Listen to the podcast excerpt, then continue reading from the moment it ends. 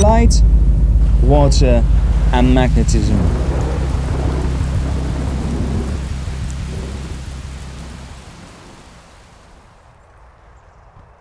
My next guest possesses scientific yet practical knowledge on these three pillars. And this very same science will also help you fight against disease like diabetes, autism, Alzheimer's, anorexia, breast cancer, depression, sleeping problems, colon cancer, heart disease. I can go on and on and on. My name is Matthijs and today I'm your injured dumbass. We'll speak with mitochondria expert Thomas van Doorn on the role of mitochondria in health.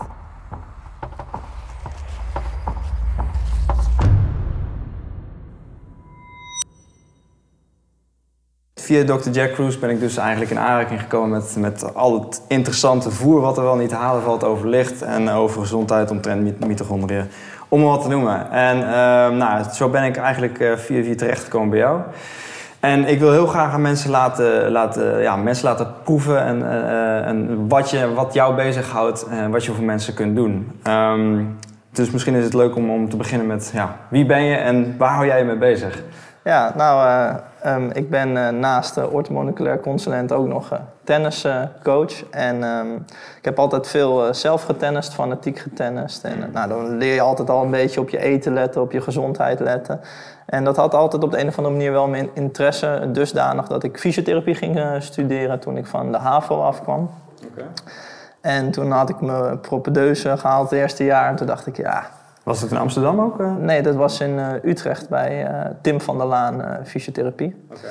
En um, ja, toen dacht ik eigenlijk van, het is wel leuk, maar ik wil meer. Um, laat ik eens kijken wat er nog meer is. En toen kwam ik eigenlijk in aanraking via iemand met, in een sportschool met wat kennis over over voeding. En uh, toen viel eigenlijk voor het eerst het woord mitochondriën. En toen dacht ik, ja, dat is uh, iets waar energie gemaakt wordt in de cel. Dat had je al bij biologie gehad? Uh... Ja, op de, op de fysiotherapie kreeg je het wel eens inderdaad. Okay. Bij fysiologielessen en dat soort dingen kreeg het wel al eens. Maar werd er niet echt bijzonder aandacht aan besteed. Het was gewoon iets wat erbij hoorde. Oké, okay. weet je nog wel, ging het iets verder dan los van... het zijn de, de, de kerncentrales van, van de cellen? Of?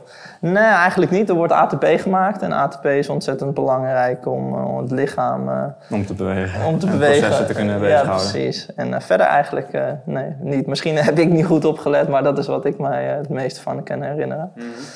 En um, uh, toen, uh, ik, heb een, uh, ik heb twee oudere zussen, waarvan eentje die is gehandicapt en die heeft een geestelijke afwijking. En daar speelden op dat moment zeg maar problemen waarvan alle doktoren en artsen zeiden dat was ongeveer tegelijkertijd. Oké, okay, en wat, wat was het dan precies? Um, nou ja, ze zeiden eigenlijk gewoon van, um, ze heeft geen besef van tijd en ze heeft ook weinig besef van ruimte. Ze kan niet lezen, ze kan niet schrijven. in principe zijn de organen gezond, mm. alleen ze gaat sowieso diabetes type 2 ontwikkelen. Nou, meestal als je diabetes type 2 ontwikkelt, dan uh, wordt je kans op kanker een stuk groter. Mm.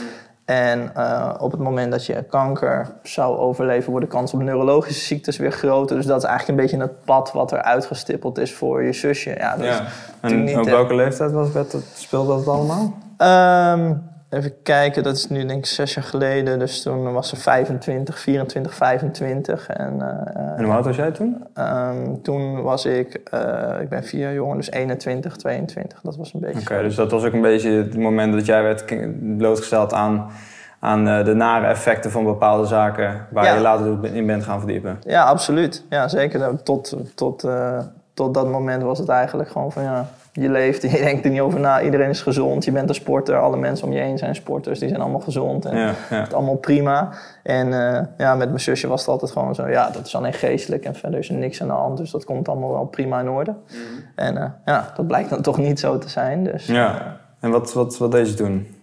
Um, nou ja, ik, um, ik sport altijd in de sportschool naast het tennis trainen. En met iemand die, uh, daar kwam ik regelmatig mee aan de praat. En uh, die had heel veel verstand van gezondheid. En toen zei ik, ja, kan ik niet eens wat meer leren over voeding? Mm. En niet alleen uh, dat standaard, zoals wij dat noemden, rijst, broccoli, kipfilet, dat dat gezond voor je is. Maar kan ik daar misschien niet iets mee doen? Voor, uh, voor mijn zusje, weet je wel, om die bloedsuikerspiegel meer onder controle te krijgen. Dus die meneer zei, ja, dat kan zeker. En nou, ja. uitgelegd, hè, wat koolhydraatarmer eten, wat meer vetten. En nou, dat had eigenlijk wel al redelijk wat, eh, wat resultaat. In die Mm. zin dat je zag dat ze afviel, dat ze eh, fitter wakker werd en dat soort dingen. Ging voor mezelf ook testen en ik merkte ook van hé, hey, ik val ook wat af. Mm. Eh, ik Deed de rest van het gezin ook mee? Of, nou, mijn moeder en mijn zus altijd wel. Die doen altijd heel fanatiek mee. Mijn andere oudste, oudste zus en mijn vader, die heeft altijd zoiets van... is- Ja. klets allemaal niet zo. Zo Best wel nuchter en best wel. Ja, ik hoor het vaak dat de mensen om je heen, dat die het moeilijkst zijn. Ja, om, die eh, zijn zeker het moeilijkste om mee te nemen in dingen Ja. waar jij mee bezighoudt. Precies, ja. En, Maar oké, eh, dat dus, nou, je ging dus aan de slag met voeding van, van iemand die je dus van de sportschool kende, die daar Ja. kennis over had. En je, ging, je kon al gelijk experimenteren met, met, je, met je zusje en, Ja. eh, en eh, je moeder en, eh, en de andere zus. ja, absoluut. En dat, eh, dat, dat gaf al gelijk effecten. Ja, dat gaf eigenlijk eh gelijk effecten in die zin dat ik dacht van... eh, nou, als ik met zo'n klein beetje kennis eh, al veel voor, voor ze kan doen... dus meer energie, beter wakker worden, zo laat ik daar eens dieper induiken. En ehm, eh, toen ze- vertelde die meneer mij in de sportschool van... ja, er is iemand die houdt zich alleen maar bezig met, het, met de mitochondriën. Ja. En eh, ehm, ga daar eens mee kijken. Dat was Doug Wallace, dat is een onderzoeker. En die staat bekend om zijn specialisme in mitochondriën. En toen zag ik video's en las ik dingen. En toen dacht ik, oh, hier snap ik echt helemaal geen fluit van. Dat was veel te ingewikkeld. Het was echt eh kwantumbiologie, eh, biochemie. nou ja, dat was wel echt ingewikkeld. En onder zijn video stond een video van iemand, die heette dus Jack Cruz. En ehm, ik klikte dat gewoon aan omdat ik interesse had. En hij legde eigenlijk, naar mijn idee, hetzelfde uit. Van wat is nou mitochondriën? Wat doet het? En hoe kun je het beïnvloeden? En hoe komt het dat eh, ehm, er nog in zijn ogen te weinig naar gekeken werd? Ja. En eh, hij legde het eigenlijk best wel ja, logisch voor mij uit. En Mickey best- Mouse taal, Ja, ja. voor zover je dat Mickey Mouse language kan noemen. Ja, ja, nou ja, hij probeerde het in ieder geval wel goed in Mickey Mouse taal. En er was toen ook heel veel wat ik nog niet begreep. En eh, ik begrijp nog steeds een hoop niet. Maar eh, ehm, dat was eigenlijk heel logisch. Dus dat ging ik testen. En dat was eigenlijk eh, begonnen met... eh, 's s'morgens als je wakker wordt, niet meteen kunstlicht aan. Want kunstlicht is geen zonlicht. Nou, oké, dat was redelijk logisch. Ga naar buiten, ga naar de zon. En dat zet een aantal processen in gang. En eh, daardoor zou je beter moeten slapen en fitter wakker moeten worden. Dus ehm, nou, twee, drie weken gedaan. En Ja.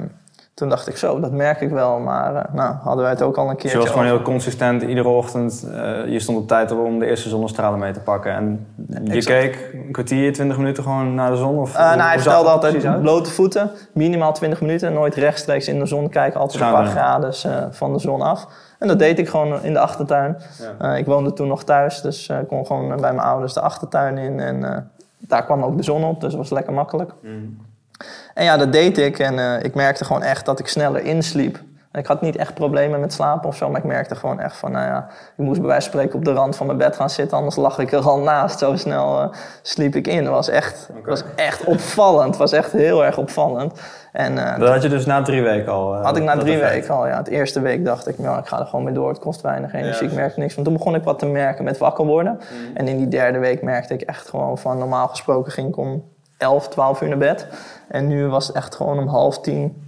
Ja, was ik gewoon, was ik gewoon kapot. En, hoe laat stond je daarvoor op, voordat je dat, hiermee ging experimenteren? Hoe zag jouw ritme er destijds uit? eh, altijd tussen 7 uur en 8 opstaan. Ja. En altijd eh, tussen 11 en 12 naar bed toe.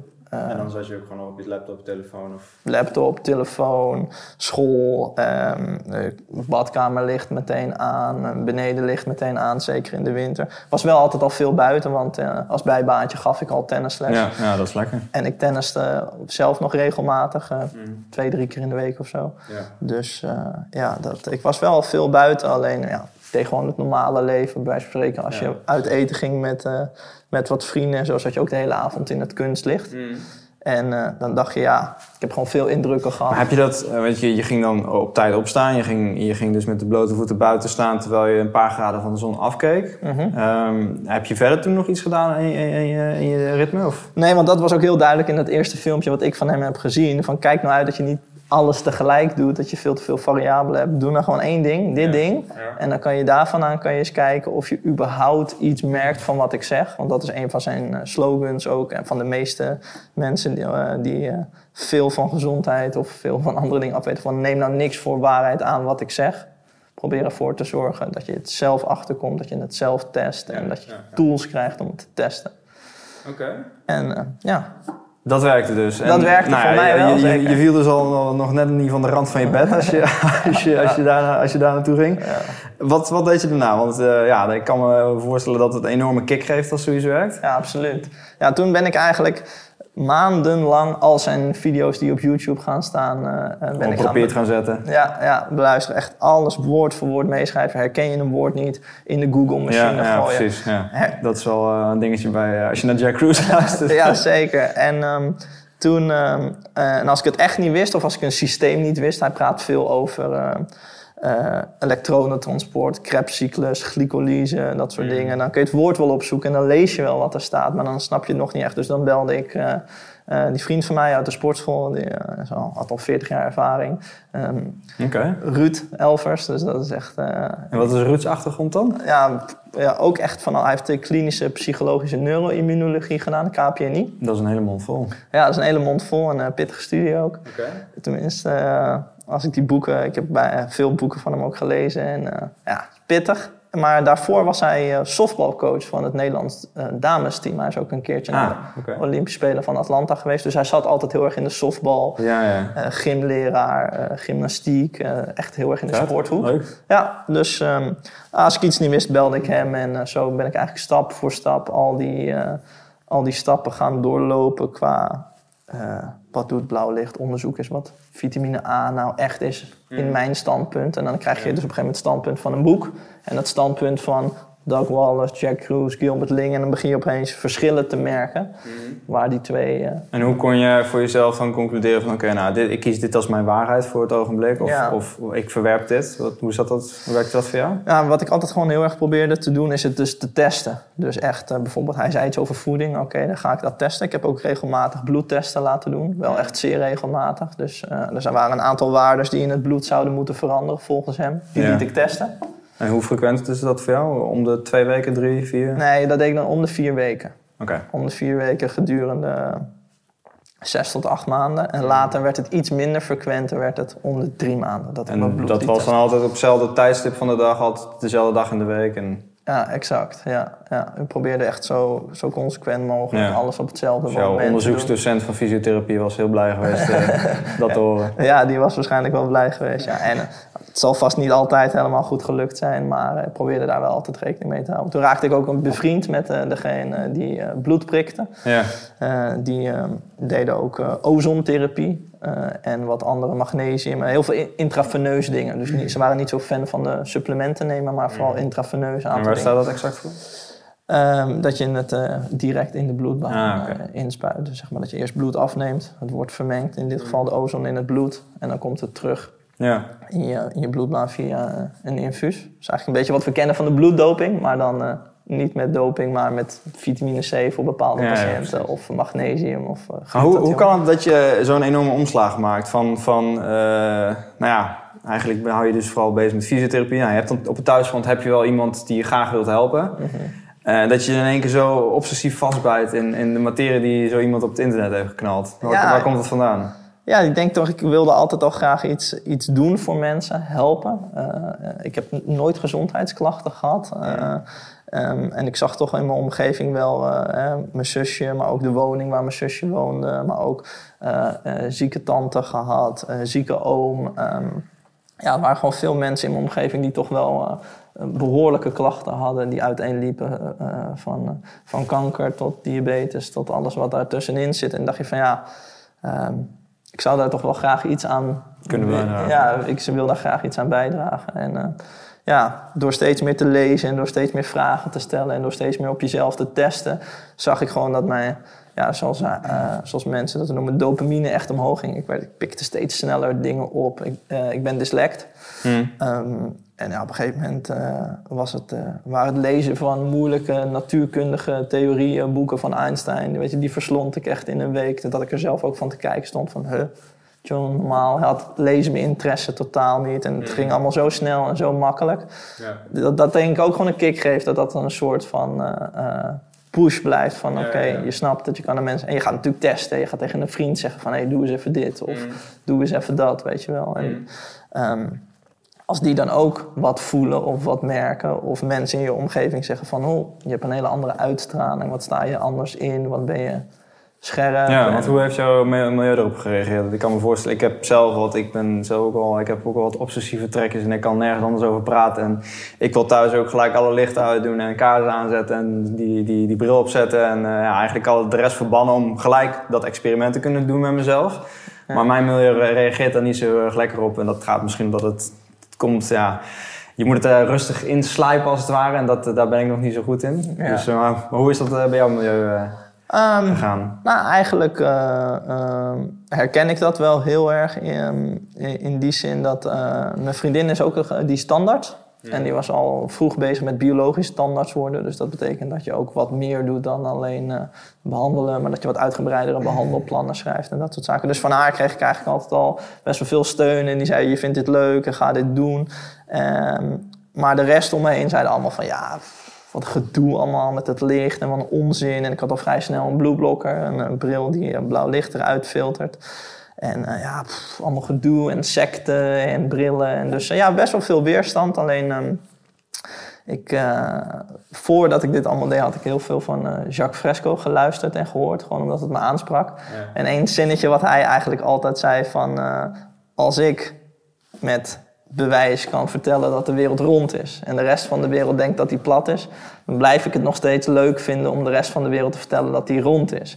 En die, die zin sprak me altijd gewoon heel erg aan. Als je denkt dat iets waar is en dat is jouw, eh, jouw waarheid... dan is het leuk om proberen andere mensen daarvan te overtuigen met bewijs. Dus ik denk dat dat ook wel een drijfveer was om... Dat je, Ja, precies. dat je weet dat je, ja, En eh, oké, je, hebt, je hebt op een gegeven moment eh, nou, je hebt een vriendin gekregen die dus ook wel redelijk in de tak zit en die, staat er open voor. Eh, nou, je, je, je, je zegt dus met het luisteren van Jacques Fresco had je eigenlijk voor jezelf al zoiets van, nou, dit is, dit is nu mijn realiteit. Ik sta hier achter. Ik wil, ik wil, ik wil het verder uitdiepen. ja. Ehm, nou, je, je, je, je milieu heeft er in zekere zin op gereageerd. En nou, daar zit je nog steeds waarschijnlijk een beetje mee in, in, eh, in een soort van conflict. Ja, tuurlijk, je krijgt heftige discussies aan tafel, Ja, zeker.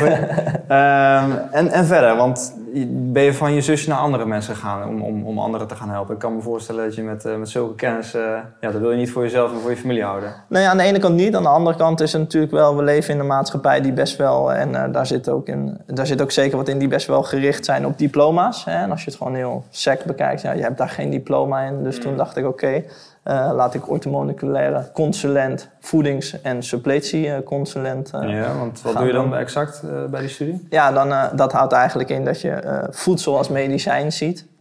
En supplementen zijn, dan af, zijn meestal afkomstig van een, een voedsel, dus een extract of dat soort dingen. En daarmee kan je fysiologische of biochemische processen kan je beïnvloeden. En daarmee kan je dus beter worden. En dan hoef je dus geen medicatie te nemen. Of er zijn dingen in je voeding aanpassen waardoor je gezondheidsklachten buiten de deur kan houden.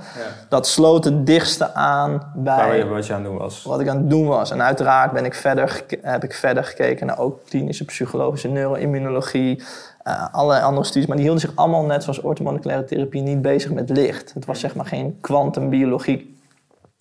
En toen eh, eh, heb ik daar heel lang mee in dubio gezeten. Van ja, hoe, moet- hoe moet ik dat nou doen? Hoe moet ik mensen gaan behandelen? Ik heb maar alleen dat diploma, dat is niet genoeg. Ik ben geen arts, ik ben niet big geregistreerd. En Totdat ik een keertje eh, een berichtje stuurde naar Jack Cruz. Hij stuurde mij een berichtje terug. En toen liet hij een lijstje zien van artsen of onderzoekers of mensen die, waarvan ik altijd dacht van, oh, dat is een arts. Dat dat gewoon onderzoekers zijn die alles op eigen houtje deden. En wat Ja. voor resultaten ze geboekt hebben, dat soort dingen. Hij zegt, aan de ene kant is het goed om het te hebben, aan de andere kant... ehm, eh, dat had ik ook weer geleerd. En we komen misschien zo nog wel op van functional patterns. Als jij resultaten kan laten zien, dan is het goed genoeg. Ja, die eh, ging ik behalen met zusje, familie, mezelf, vrienden, kennissen. En eh, op een gegeven moment durfde ik ook wat meer klandizie aan te nemen. Dus ja, je hebt op een gegeven moment eh, toch een diploma om mensen in ieder geval eh, verantwoord te kunnen behandelen. Dat je daar ook voor verzekerd bent en dat soort zaken. Ja, en daar vandaan eh, is functional patterns kwam al even ter sprake. Dat is een bepaald soort van bewegingsmechaniek. Daar heb ik een cursus in gedaan. En eh, toen vroeg eh, de eigenaar eh, van Functional Patterns Nederland, die vroeg mij van, zou je niet eens een praatje willen houden over wat je doet? Want meestal bij de sessies één op één sprak ik er veel over. Ja. Ik heb hem geholpen, zijn ouders geholpen, zijn vriendin geholpen, zijn vrouw moet ik zeggen geholpen. En toen zei ik, ja, tuurlijk. En toen eh, ehm, was het de bedoeling dat dat praatje zeg maar een uur werd. En toen kwamen er zoveel vragen van de mensen dat we vijf, zes uur verder zaten. en uh, ja, dat was echt uh, leuk. Er werd heel tof op gereageerd, heel veel vragen. En toen boden mensen zichzelf eigenlijk aan van... zou je me niet willen helpen met jouw kijk op gezondheid? Want ja. ik heb al zoveel geprobeerd. Dit lukt niet, dat lukt niet. Hele verschillende klachten van psoriasis tot diabetes... tot hmm. slaapproblemen. Tot, maar waar, waar, waar richt jij vooral op met wat je doet? Um, ja, dat is lastig te zeggen. Eigenlijk op alles wat te maken heeft met het mitochondriën. Mm uh, Waar zijn de mitochondriën exact allemaal verantwoordelijk voor? Want dat is dan misschien wel handig om te vermelden. Ja, voor ja mensen zeker. Die er, uh, ja, nee, ja, uh, mitochondriën is dus, zoals er ook gezegd wordt, een, een van de verantwoordelijke om energie te maken. En in het mitochondriën worden elektronen, dus van de grond of van zonlicht worden, dat is een van de kleinste uh, deeltjes op aarde, of in ieder geval een deeltje wat veel aanwezig is. En dat mhm. wordt daar getunneld, dat wordt daar uiteindelijk omgezet tot energie. En op het moment dat daar iets misgaat, dan maak je, produceer je minder energie. Eigenlijk, om het beter te zeggen, produceer je minder water in, uh, in je eigen cel. En um, dat is altijd gelinkt. Uh, dat deed uh, een uh, grote onderzoek bij Doc Wallace. 85% tot 90% van alle westerse moderne ziektes zijn gelinkt aan een niet goed functionerend mitochondriën. Dus er gaat daar iets mis. Mm En hoe is hij daarachter gekomen? ja, 40 jaar lang onderzoek heeft hij daarnaar gedaan. Naar okay, die mitochondriën. Dat is wel interessant om even te checken. Ja, ja, hij heeft in 2017 ook een Franklin Award daarvoor gewonnen. Dat is een award die ze meestal geven aan mensen die binnen drie jaar een Nobelprijs winnen voor datzelfde soort onderzoek. En um, ja, dat bleek dus dat je dat niet alleen kan beïnvloeden, omdat het dus een elektronentransport is met koolhydraten, vetten mhm. en eiwitten, maar met elektronen, protonen en fotonen, zon, water en magnetisme. En voedsel speelt zeker een rol, maar die speelt een veel kleinere rol in alles wat er in het lichaam gebeurt. Mhm. En uh, ja, daar focus ik me vooral op. Dus ik probeer iemand zijn probleem te verhelpen. Niet door alleen maar naar voedsel of naar medicatie te kijken, maar naar zijn leefomgeving. Wat zijn factoren die invloed hebben op zijn leefomgeving? Kunstlicht is iets wat we pas 120, 130 jaar hebben. Mm. Die heeft een bepaalde frequentie. Ja. En wij zijn gemaakt om alle frequenties van de zon te gebruiken om te groeien, te herstellen, energie te hebben. En als we ons steeds meer afsluiten van dat natuurlijke spectrum, dus minder verbonden zijn met de natuur, dan heeft dat, is gebleken, uh, veel gevolgen. Mhm. En ik probeer mensen eigenlijk bewust te maken van de dingen die ze kunnen doen in hun persoonlijke context. Ja. Zonder medicatie, levensstijlverandering met altijd als pijler de natuur en dan mhm. vooral de zon. Dus dat is eigenlijk. En kun je, kun je ons meenemen in een, in een eh, case die je onlangs hebt uh, voltooid? Ja hoor, zeker. Um, iemand uh, die uh, heeft, had een bepaald soort vorm van, van kanker, darmkanker in dit geval. Mm -hmm. En ehm, die was genezen verklaard. En die kwam naar mij toe en die zei: nou, Ik ben inmiddels vijf jaar lang genezen verklaard. Ik heb hormoontherapie gehad, maar ik voel me nog steeds niet goed in die zin. Um, ik heb het altijd koud. Ik slaap maximaal vier uur per nacht. Ik ben heel snel verkouden. Um, ik eet zo gezond als dat ik maar denk te kunnen. Mhm. En um, ja, ik, ik voel me gewoon nog steeds eigenlijk net zoals toen ik ziek was. Gewoon echt slecht. Okay. En uh, toen zei ik, uh, nou, wat voor werk doe je? Nou, het bleek uh, tien uur per dag achter een scherm te zitten, nooit buiten te komen, um, dat soort dingen. Dus ik heb geprobeerd langzaam te introduceren. Draag een blauw lichtfilter, omdat je zo achter de computer zit. Uitgelegd wat het doet, hoe het circadiaans ritme, dus je dag- en nachtritme daardoor verstoord wordt. Mm uh, wat wijzigingen in voedsel gemaakt. Veel vis eten. Vis bevat een cruciaal uh, vetzuur genaamd DHA. En in vis is dat meer aanwezig en op een andere manier aanwezig dan in vlees. Mm Dus dat hebben we in het dieet gedaan. En eigenlijk kreeg ik binnen drie weken een belletje van de mevrouw. Het staat uh, ook op mijn Instagram. Uh, ze zei dat ik het mocht delen. Van nou, ongelooflijk, mijn man herkent me niet meer terug. Ik slaap negen uur per nacht. Ik voel me beter. Mijn verkoudheid is weg. En dat soort mhm. dingen. Dus eigenlijk hebben we gewoon bij haar geprobeerd om haar weer terug te brengen naar hoe je, laten we zeggen, tot duizend jaar geleden uh, leefde. Hè? Buiten in de natuur. Je gaat slapen als het donker wordt. Je wordt wakker als de zon onderkomt. Mm niet te veel kunstlicht, niet te veel niet-natuurlijke elektromagnetische velden van telefoons, laptops, dingen. Niet meer in je broekzak doen, je telefoon de hele dag, niet meer mhm. de hele dag aan je oor. En ja, uh, eigenlijk ben ik nog steeds wel uh, met haar bezig, alleen de slaapproblemen zijn voorbij. Ze zijn nu zes weken verder en ze slaapt constant die aantal uren. Ja, tof. Ja, dus dat is heel gaaf om te merken. En je ziet dat ook meteen terug in, in de huid. Eh, In de huid. We houden even de huid vast. ja. Eh, Er zat een beetje wat, eh wat eh nou, psoriasis, eczeemachtige klachten eigenlijk is het beter. En ehm, ja, die verdwijnen, verdwenen ook allemaal door frequent meer in de zon te zijn. Mhm. En hoe ziet haar dag er nu uit? Haar dag ziet er nu uit op het moment dat ze wakker wordt. Op dit moment is ze een tijdje in het buitenland, maar op het moment dat ze wakker wordt, staat ze op. Het eerste wat ze doet is direct naar buiten gaan. Dus geen lampen aan, geen, helemaal niks. Gewoon direct naar buiten. Op een nat grasveld, eh, daar heeft ze de beschikking over. Blote voeten, 20 minuten tot 30 minuten naar de zonsopkomst kijken. Daarna naar binnen, eh, goed zuiver water drinken. Eh, het liefst totdat ze geen dorst meer heeft. Dus in haar geval, eh, want ze heeft ook veel te maken met uitdroging, had zeker een halve liter water. Na dat halve liter water neemt ze een groot ontbijt. En dat groot ontbijt bevat met name vetten en eiwitten.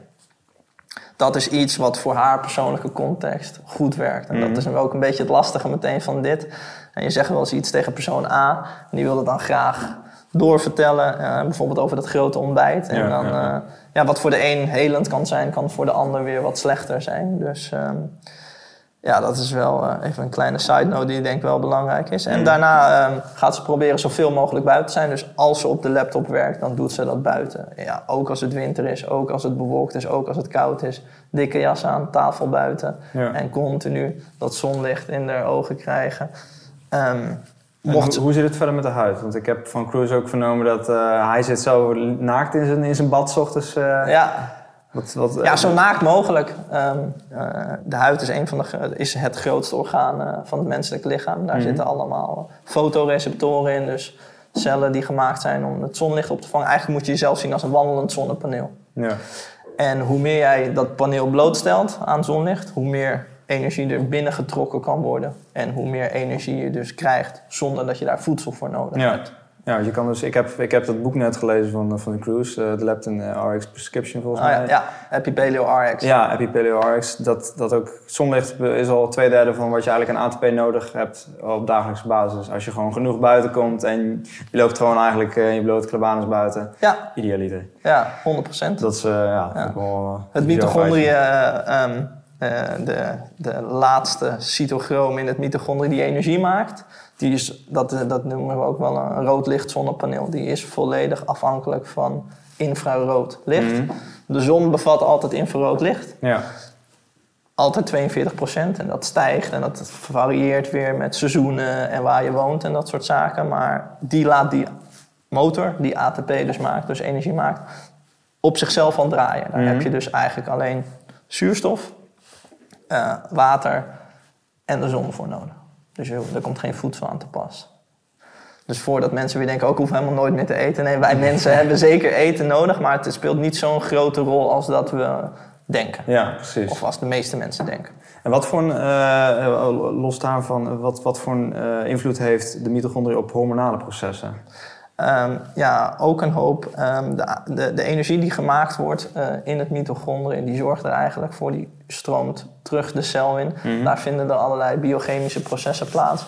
En ook eh, eiwitten, mineralen, enzymen, hormonen, die, ehm, eh, die hebben daar interactie met elkaar. En de interactie bepaalt of de energie naar een bepaald orgaan toe gaat. Of jij genoeg energie hebt om de schade van de dag te verwerken. Ja. UV-licht van de zon is op zich een prikkel en die brengt schade met zich mee. Die moet je herstellen. Het is het simpel het feit dat jij beweegt, dat jouw botten eh, onder druk staan omdat je staat of omdat je veel denkt. Er is altijd schade in het lichaam. En hormonen spelen een rol in, spelen een rol in het energiemetabolisme of, of in het beschermen. We kennen allemaal wel vitamine D, wordt gemaakt aan de hand van de zon. En dat beschermt onze huid grotendeels eh, ook tegen de zon. Het, maakt ons, het maakt onze huid wat donkerder. Nou, dat is bijvoorbeeld een rol van, eh, van vitamine D. En dat zeggen mensen altijd van vitamine D is toch een vitamine. Het gedraagt zich eigenlijk als een hormoon. Oké. Eh, en ehm, dat geldt voor een hoop andere eh, hormonen. Geldt dat ook dat ze onder invloed zijn van zonlicht en dat ze dan pas kunnen functioneren. Oké. Dus dat, ja, dat is, eh, zo ziet haar dag eruit in die zin dat ze zoveel mogelijk zonlicht probeert te krijgen om de hormonale balans te herstellen. Ja, ja. En dat kan je een duwtje in de rug geven met voedsel. Oké. En verder, want je zei dat ze zoveel mogelijk buiten zit, letterlijk met, eh, met de jas aan, laptopje gewoon buiten. Dus eigenlijk doet ze haar werk nu buiten. Ja, grotendeels, ja. Heeft ze nou wel het voordeel dat, dat haar werkgever of is ze freelancer dat ook toestaat? Want ik kan me voorstellen dat het niet voor iedereen natuurlijk mogelijk is. Nee, dat kan ik me ook heel goed voorstellen dat het niet voor iedereen mogelijk is. Nee, haar situatie laat dat toe. Mhm. En uh, zij, uh, zij werkt als freelancer inderdaad. Ze werkt gewoon in principe altijd thuis.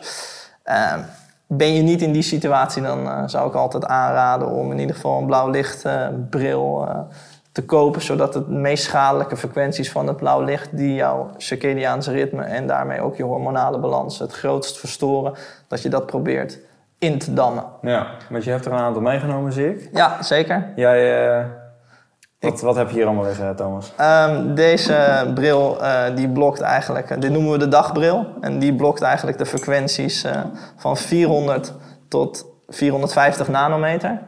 En dat 400 tot 450 nanometer? En wat, ja, dat zit in het blauwe spectrum. En het blauwe spectrum is het meest schadelijke om een, ja, een hoop redenen. Um, maar het belangrijkste is eigenlijk dat blauw licht uh, melatonine verstoort. Mhm. Zowel de aanmaak als de afgifte van melatonine. En je hebt melatonine uiteindelijk nodig om in slaap te komen. Uh, en um, uh, we kennen het allemaal als het nachthormoon, dat klopt. Dat is wanneer het actief is, maar het wordt gemaakt zowel in de oog als in het huid overdag. Oké. En op het moment dat je je oog en je huid dus niet beschermt tegen het blauwe licht, dan wordt die melatonine. En hoe zit het dan voor wat betreft de huid? Want ik, weet, ik, ik, ik heb al natuurlijk het een en ander meegekregen van Cruise. En een van de dingen uh, waar ik ook nog een vraag over heb, is dat hij zegt dat je melatonine aanmaakt in de ochtenduren, uh, de frequentie van de, van de zon.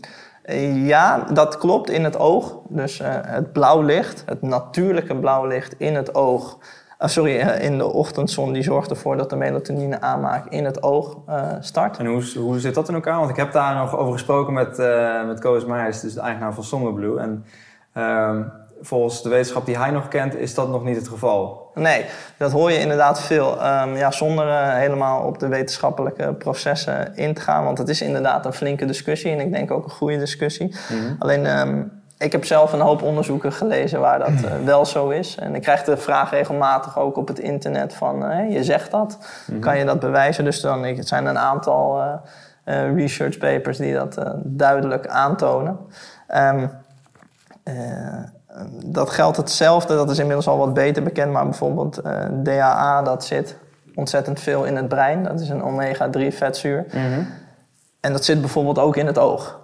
Uh, en ook dat was tot vijf, nou, misschien iets langer, vijftien jaar geleden was dat iets waar men zoiets had van, hè, wat, wat, een, wat een vreemde onzin. Dus er is nog veel wat we onderzoeken wat nog niet aan de grote klok hangt, uh, wat wel degelijk uh, bewezen is. Mm -hmm. dus, nou, het is in ieder geval nog een discutabel punt. Zeker. Voor, voor, voor, twee kampen, zo te horen. Absoluut, ja. Absoluut. maar ik, ik heb het idee omdat je wat meer hands-on werkt uh, dat je voor jezelf in ieder geval hebt bewezen dat er wel degelijk een, een enorme ja. invloed uh, speelt op het uh, meepakken van de zon, zonneuren in, in, de, in, de, in de ochtend. Ja, maar dat zeg maar, dus dat stuk, dat is niet discutabel. Dat het zonlicht in de ochtend er uiteindelijk voor zorgt dat je beter slaapt. Ja. Dat is in mijn optiek niet discutabel, want daar is elke onderzoek het wel over eens. Ja, maar dat het dus melatonine... Koos, die zei dat, uh, dat het ook gekoppeld staat aan het aanmaken van serotonine. Omdat de zon geeft in wezen ook, uh, uh, stimuleert ook de aanmaak van serotonine. En dat je daarmee ook weer de, de aanmaak van melatonine vergroot. nou ja, Als ik het goed zeg, ik hoop dat ik hem nou niet op zijn tenen ga trappen. nee, nou ja. Um, uh, tryptofaan uh, en serotonine zijn eigenlijk, zeg maar, uh, zoals ze dat in het Engels noemen, of, precursors of bouwblokken of voorstadia om uiteindelijk melatonine te gaan maken. Okay. En op het moment dat je jezelf blootstelt aan bepaalde frequenties van de zon, dan wordt de aanmaak van serotonine en melatonine gestimuleerd. Dus je kan je voorstellen dat als jij meer in de zon bent en er wordt meer serotonine aangemaakt, dat je uiteindelijk ook ja, meer melatonine aanmaakt. Daarom uh, vind ik de discussie met het oog en het huid ook is een lastige. Want um, ehm, UVA-licht bijvoorbeeld zorgt er eigenlijk voor dat de processen die op gang zijn gekomen in het oog van het ochtendlicht, wanneer er nog geen UVA aanwezig is, dat die verlengd worden. Dus UVA neemt die taak mhm. van het ochtendlicht over en die verplaatst dat als het ware, die taak naar de huid toe. Uh, ja, en nogmaals, die, of het wel Ja, want hoe werkt het dan in de huid? Want dat, de huid zorgt dus ook voor, voor opbouw van melatonine. Eh, ja, zeker. De huid zorgt ook Vertel, voor. hoe, hoe werkt dat? Ja, dat, ehm, dat is een goede vraag. Dat vind ik zelf ook nog een heel lastig proces om je gedetailleerd uit te leggen. Maar ehm, Eh, de Jip Janneke variant dan? Ja, precies. Ehm, er zit, eh, er zit eh, een opsine in de huid, die noemen we mela-opsine. Die zit in de huid, die zit overigens ook in het oog. Ehm, dat is een, eh, een, een fotoreceptor, dus die zorgt er eigenlijk weer voor dat je, dat je zonlicht opneemt. En die is gelinkt aan le- leptine. En leptine is, ook een hormoon wat er eigenlijk voor zorgt in, in Jip en Janneke taal. Dat gaat de cel in en dat geeft het signaal aan de hersenen. Ik zit vol. Ja, jong hormoon. Ja, precies. Ik heb genoeg gegeten. Ik, ik hoef niet meer nog een prikkel te geven om te gaan eten. Op het moment dat jij eh, frequent eh, kunstlicht op de huid krijgt, dan eh, wordt dat hormoon leptine dat wordt verstoord. Ehm, eh, kunstlicht zorgt er op zichzelf al voor dat de bloedsuikerspiegel stijgt, waardoor je een signaal krijgt ehm, dat je dus weer mag gaan eten. Het blauw licht van, eh, van kunstlicht staat ook gelijk aan midden op de dag in de zomer. En Ja. in de zomer zijn er veel koolhydraten en dat soort dingen Dus aanwezig. de Dus mag je frequentie van eten. de zon in de zomer is, is anders dan de frequentie van de zon in de winter. En dat, Midden op de dag bedoel je? Ja. bijvoorbeeld eh, eh, nu hebben we geen UVB-licht, waardoor we geen vitamine D aan kunnen maken. En dat hebben we in de zomer hebben we wel. Dat heeft te maken met de stand van de zon en de aarde. Oké. Ehm, en de link, eh, want dat was je, je oorspronkelijke vraag met melatonine, is dat eh, leptine, melatonine en het spectrum aan licht wat je krijgt, die zijn aan elkaar gekoppeld. Mhm. En als ik dus met kunstlicht ervoor zorg dat, dat, balans, dat die balans verstoord wordt, dan verstoor ik eigenlijk ook direct de balans van de melatonine. Ja, dus het is eigenlijk gewoon een kinetische keten die in elkaar gedonderd als, als, als het fundament niet... eh, Ja, exact. En eh, melatonine wordt gemaakt door UVA-licht. mhm. En als jij je dus zelf continu blootstelt aan eh, kunstlicht en niet aan UVA-licht, omdat we dus van 9 tot 5 eh, binnen zitten, Mhm. dan wordt melatonine niet gemaakt. En melatonine wordt gemaakt in de huid Ja. onder invloed van UVA-licht. Ehm, en op het moment dat dat niet eh, genoeg plaatsvindt, Mhm. dan wordt dus niet alleen je circadiaans ritme verstoord door het slapen, maar melatonine heeft ook nog een hele andere belangrijke functie eh, in het mitochondriën. Namelijk die zorgt ervoor dat de eiwitcomplexjes die die elektronen tunnelen, waar we het eerst over hadden, hoe dichter die bij elkaar staan, hoe beter werken. elektronen getunneld worden, meer ATP je kan maken. Als die steeds verder dit gaan doen, Mhm. dan ehm, eh, kan je minder elektronen tunnelen. Je moet melatonine zien als eh, de bouncer bij de discotheek. Die zorgt ervoor dat het juiste erin komt of Ja, het ja. juiste niet erin komt. En dat de groep als het ware dicht bij elkaar blijft. Ja. En eh, ja, dat is dus de, de functie, eh, onder andere een functie van melatonine. Ja, ja, fucking interessant. ik, ik word helemaal... eh, helemaal eh, Ja, ik vind het lastig om die, eh, om die processen, om die verschillen eh, uit te leggen. En Met name omdat eh, het heel snel verkeerd geïnterpreteerd wordt. Je kan bijna niet Ja, het, het scheelt dat ik dit... Ik heb zelf natuurlijk al... Ik heb, ik heb die, eh, de talk van, eh van Cruise Vermont eh, 2017 heb ik eh, al drie keer afgespeeld. Oké. Dus ik heb al het een en ander al binnengekregen, maar... Ja, ik werd, toen werd ik er ook al razend enthousiast van. Ik, man, man, man, dit is echt eh, bizar eh, waar, waar het allemaal over gaat. En wat voor invloed het heeft op, op, op, op, op, op gezondheid van mensen. En, Ja. en potentie wat het, wat het heeft om, om, om een beter leven te geven aan mensen. Ja, ja. En eh, hij maakt het ook altijd heel, best wel simpel. Hè? Eh, je hebt een visueel spectrum, dat kunnen onze ogen zien. Ja. Maar dat wil niet zeggen dat alle andere frequenties Nee, die er zijn, dat die geen invloed op het lichaam hebben. En dat is ook een beetje waar ik, eh, ik wil niet in discussie gaan met Koos of zo, maar ehm, dat is waar we ook getraind in zijn, in, in grote delen van de geneeskunde, uiteraard niet alle. Om in dat visuele spectrum, om te kijken wat doet zonlicht. En we weten heus wel wat ook, ook over UV, maar we weten dat nog niet in relatie tot het lichaam. Van wat doet het nou allemaal, welke processen worden er aangestuurd. Ja, en dat is gewoon gaaf van Kroes, dat hij eh, een inzicht geeft. Mhm.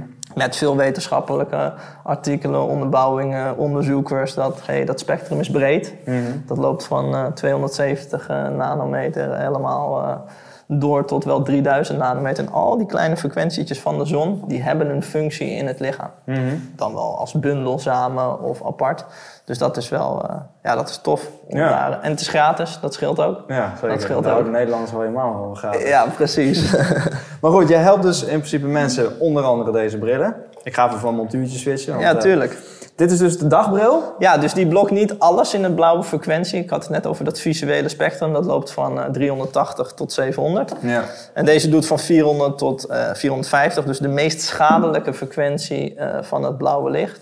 Tussen de 430 en 450. Die blokkeert hij. Dus je bent 100% safe als het aankomt op de meest schadelijke frequentie in blauw. De bril die je nu op hebt, die loopt van 400 tot 550 nanometer. Dat betekent dat je safe bent in het volledige spectrum van blauw. Wat dus veel schade met zich meebrengt. En Ja. ook een klein stukje van het groene spectrum. En ja, dat is ook weer een discutabel puntje. Eh, het groene spectrum heeft ook nadelige gevolgen op onder andere eh, melatonine, vitamine A. eh. Op eh, rechtstreeks ook op het mitochondriën. Omdat je het simpelweg niet hoort te krijgen om tien uur s avonds. Ja. Ja, het is prima. Het zit ook in het visuele gedeelte. Overdag, als de zon het maakt, is het goed. Maar wij krijgen dat nu overmatig. Van s morgens vroeg tot s avonds laat. Ja. En die bril die, die filtert dat uit als het om de ogen gaat. Ja, en, je, precies. en je ogen zijn belangrijk omdat dat een van de dingen is die in contact staat met de buitenwereld. Mhm. Samen met je huid zijn dat eigenlijk de twee organen die het belangrijkst zijn als het gaat over licht. Ja. En eh, hoe, hoe... Even kijken, ik ben even mijn vraag kwijt. Ik zit nou ook te denken aan die bril van Koos. Die heeft dus die bovenkant is veel meer af... af ja, daar, daar, daar kan geen licht doorheen. Dus Nee. die krijgt, ik krijg nu ook via de bovenkant nog wat lichtstralen binnen. Ja. Dus dat, het, het lijkt me ook dat dit wat meer op stijl gericht is dan, 100%. dan zozeer op functie. Ja, ja, zeker weten. Nou is die bril van Koos foei lelijk. Maar hij doet zijn, hij doet zijn werk wel Ja, en ook daar is het weer context. Hè? Wat voor mitochondriale ziekte heb je? Hoe ver ben je? Er zijn zeker contexten. Ik heb wel eens aan mensen van die laskappen, letterlijk Ja, een ja, laskap meegegeven. Aan de bovenkant dicht, zijkant dicht, alles dicht. Eh, sjaal om de huid, om de huid volledig te bedekken. Ehm, ja, dat is, kan zeer zeker nuttig zijn. Mm. Moet ik zeggen, als je niet ziek bent. En je wil ervoor zorgen dat je niet eh, ziek wordt, dat zo'n bril in mijn optiek wel volstaat. Je hoeft niet altijd met zo'n grote laskap eh, op te Nee, lopen. nee. Maar ja, ook weer afhankelijk van, eh, van jouw context, van je werkomgeving, Ja. dat soort zaken. Ja, precies. En eh, je zei er straks al dat je, dat je dus een, een samenwerking hebt met, eh, met Functional Planners in, eh, in, in Rotterdam zitten ze. Ja, zij zit in Rotterdam. Met, met Alex. ja, Hoe, want je, je helpt, ik, ik meen dat je nu ook dus mensen helpt. Je gaat gedurende het traject, ben je dus eigenlijk al de basis, het fundament aan het leggen voordat iemand de behandeling ingaat. Ehm, ja, ook dat is weer van de context afhankelijk van wat voor klachten heeft iemand. Maar wat we in ieder geval wel proberen is iemand komt met een bepaald soort klacht bij Functional Patterns of met een bepaald soort klacht bij mij. Ehm, dan gaan we overleggen van oké, eh, wat lijkt ons het verstandigst om te doen? Gaan we eerst de biomechanica eh, van de persoon aanpakken. Dus is Alex zijn verantwoordelijkheid. Dus eh, knieklachten, enkelklachten, ehm, emotionele stress waar hij zich heel erg in, in heeft verdiept in de psychologie. Of gaan we zeggen, nou, er zit een mitochondriaal probleem. Dus er zit eigenlijk in essentie een energieprobleem. Doordat iemand in een bepaalde omgeving leeft die te kunstmatig is, met te veel kunstmatig voedsel, met te veel medicatie. Wat lijkt ons het handigst om eerst aan te pakken? Nou, als iemand echt niet in staat is om te sporten, dan is het eigenlijk wel vrij duidelijk. Hè. Die heeft wel pijn in de knie en dat moet zeker verholpen worden. En dat kan ik ook absoluut niet doen, maar die moet eerst... De eh, voorwaarden moeten gecreëerd worden. ja, om weer genoeg energie te hebben om de therapie bij Alex vol te kunnen houden. Ehm, en er zijn ook andersom. Er komen wel eens mensen bij mij die zeggen: Ja, ik wil meer doen aan mijn eten of ik wil meer doen dat. En die zitten tien uur per dag zo achter de computer en die klagen over extreme schouderklachten of over extreme hoofdpijn. Ja. Als die spieren hier allemaal achter vastzitten, dan kan dat een link hebben met hoofdpijn. Het kan ook een link hebben met te weinig ATP. Maar eh, als je dan de rest van de context uitvraagt en het blijkt dat diegene zich verder op de hoofdpijn na eh, redelijk eh, goed voelt en een redelijk gezonde levensstijl, dan gaat hij eerst bij functional patterns aan de slag en eventueel dan zou die nog terug kunnen komen naar mij. En zo proberen we alle patiënten, proberen we eigenlijk zo'n compleet mogelijk eh, behandeltraject te geven om de klachten te verhelpen. Ja. Want mitochondriaal problemen gaat jouw emotionele stress niet, niet ja, misschien verlichten, maar niet oplossen. En eh, eh, eh, iemand met diabetes die gaat niet diabetesvrij worden door alleen bio biomechanisch beter in elkaar te steken. Nee, precies. Dus. Thomas, hoe ziet jouw toekomst eruit? ja, je, hebt, je hebt Your Health Concept, dus jouw, dus jouw bedrijf. Ja, ik, ik help mensen aan de hand van consulten. En als een consult er uiteindelijk eruit komt dat de tips die ik in een consult kan geven in een uur of anderhalf uur niet voldoende blijken te zijn of ik het verstandig acht om een interventieplan aan te gaan, dan schrijf ik een persoonlijk plan voor iemand. Mhm. Met ontzettend veel informatie, zoveel mogelijk in je en Janneke taal. En een dagritme van dit moet je doen. Dit ga jij gewoon zes tot acht weken volhouden. Dat moet haalbaar zijn, dat moet realistisch zijn, dat moet in iemands rooster passen. Mhm.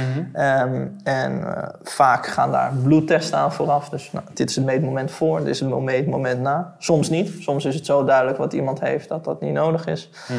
En ehm, ja, zo probeer ik zoveel mogelijk mensen te behandelen. En uh, ja, dat gaat van mensen uit Kuwait en Hawaii op uh, Skype tot aan de buurman aan de overkant van de straat. En zo probeer ik samen met Functional Parents en Alex eigenlijk een soort gezondheidscentrum te gaan bouwen om uh, zoveel mogelijk mensen ja, vet. dingen te vertellen. Hoe kan de god nou dat daar waar in Koewa bij jou aanklopt? Want je hebt een Nederlandse Instagram page, toch? Ja, klopt. Maar dat verbaasde mij dus ook heel erg. Maar omdat je in Functional Parents zit. Functional Parents is een internationaal uh, uh, ja, bewegingsmethode, dan, ja, dan gaan mensen je toch volgen. En tegenwoordig met Google, dan kreeg ik dus ook, dat vroeg ik aan die jongen uit Kuwait. Ik zeg, hoe kom jij? Hij zegt, nou, ik gooi gewoon al jouw Instagram-post in de vertaalmachine. Ah. En die gozer uit Hawaii, die zei ook, ja, ik gooi gewoon alles in de vertaalmachine.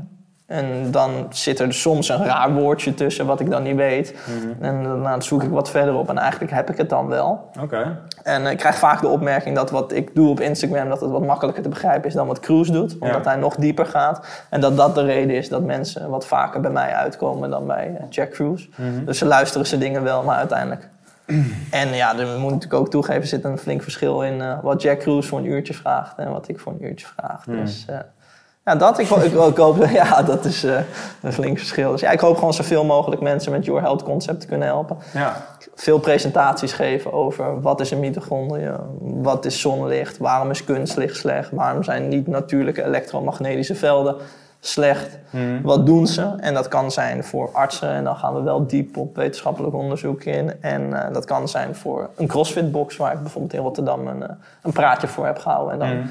Ja, dan gaat het gewoon over voedsel, over hoe, hoe werkt een circadiaans ritme en waarom mag het niet verstoord raken. Mhm. Dus ja, zoveel mogelijk mensen proberen te informeren en mensen die geholpen willen worden, die, die help ik eigenlijk. Ja, tof. Maar er, komt dus een, er komt dus een heel centrum in Rotterdam, uh, zo te horen. Nou, we weten nog niet of dat in Rotterdam komt. Dat er een centrum komt, dat, uh, uh, nou, niks is zeker, maar wel bijna zeker. En, jullie, jullie, hebben in ieder geval de dromen al gedeeld. Ja, zeker. En we zijn ook wel serieus bezig met het kijken naar de opties. wat is de beste locatie? Ja. Daar zullen ook nog hopelijk ook een plek voor een biologische standaards komen voor veel functional patterns practitioners. Uh, voor ja, mitochondrianen zoals ik, zoals Ruud. En er zijn er echt nog wel uh, een aantal meer. En die proberen we eigenlijk uh, allemaal bij elkaar te krijgen. en tot nu toe gaat het uh, redelijk goed. Cool. Nou, ja. Dat zou uh, misschien wel de Veluwe moeten dan? Of, uh... Ja, daar hebben we hebben een keertje naar Esbeek gekeken, een boerderij. Heel, met heel veel grond erbij inderdaad, om zoveel ja. mogelijk buiten te kunnen zijn, buiten te kunnen sporten. Ja, man. Ja. Dat, volgens mij heeft, heeft Cruise ook zoiets, gewoon een, een, buitencentrum eigenlijk waar mensen terecht kunnen. Maar in december, eind december moet ik zeggen, is het af. Dus hij heeft in, moet ik het even goed zeggen, ja, Mississippi heeft hij een heel stuk grond gekocht. Zeg ik nou Ja, Mississippi volgens mij. Nou ja, plaats weet ik niet helemaal meer. Maar volgens mij Mississippi heeft een heel groot stuk grond gekocht. Met heel veel bos eromheen. Dat beschermt tegen elektromagnetische velden. Met uh, heel veel water onder de grond. Uh, uh, daar heeft hij ook zijn redenen voor. En daar heeft hij inderdaad met al zijn kennis die hij heeft... heeft hij, is hij een gezondheidscentrum aan het bouwen. En daarnaast een opleidingscentrum. Dus um, ah, dat volg ik ook regelmatig nog. De colleges van, van Jack Cruise met een gastspreker. Dus mm. ik krijg elke maand krijg ik uh, twee tot drie uur stof. Daar hangen onderzoeken aan, die onderzoeken lees je.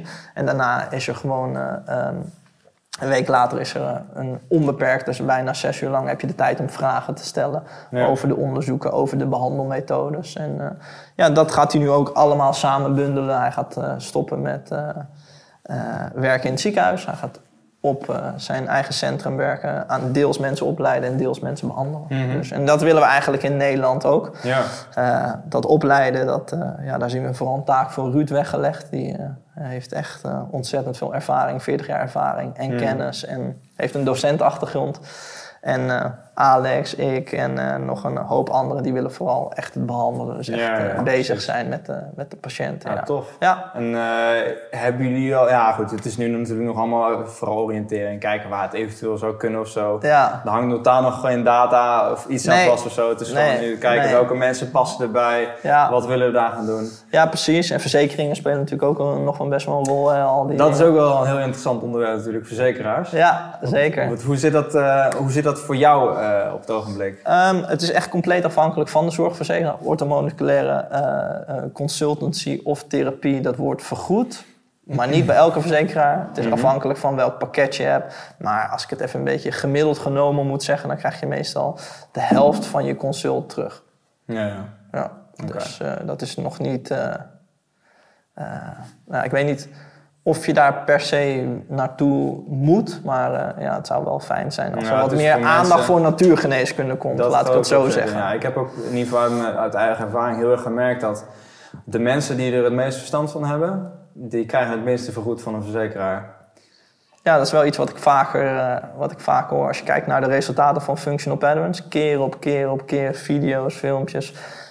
Eh, je ondervindt het aan de lijf. eh, het maakt niet uit elk probleem. eh, als het biomechanisch is, kunnen ze met tien behandelingen in ieder geval duidelijke verbetering laten zien. En er Mm. wordt gewoon van gezegd van ja, dat is deels fysiotherapie, maar deels krijg je toch ook weer twijfel. En wat is dit dan en wat is dat dan? En Ja. ik snap het ook allemaal wel, maar het is wel soms jammer dat, je, dat er niet alleen naar resultaten wordt gekeken, maar dat er ook nog heel veel andere belangen spelen. Mhm. Allemaal logisch en eh, begrijpelijk, maar soms wel jammer. Omdat je gewoon graag Ja. mensen wil helpen. Ja, precies. Ja, dat is ook, misschien is dat ook een, een- Ik weet in ieder geval, ik heb een interview ook gehad met Harry Hogebos. En hij is eh, Anatomy Trains Practitioner. Hij heeft in ieder geval daar heel veel eh, cursussen in gedaan en workshops voor mensen op het gebied van fascia. Ja. En hij zei ook van ja, weet je, we hebben de heel erg de neiging in Nederland om heel erg naar het wetenschappelijke te grijpen en dat als onderbouwing te willen gebruiken. Terwijl ze, hij is in Israël geweest, in, in Scandinavië heeft hij gezeten, in Afrika.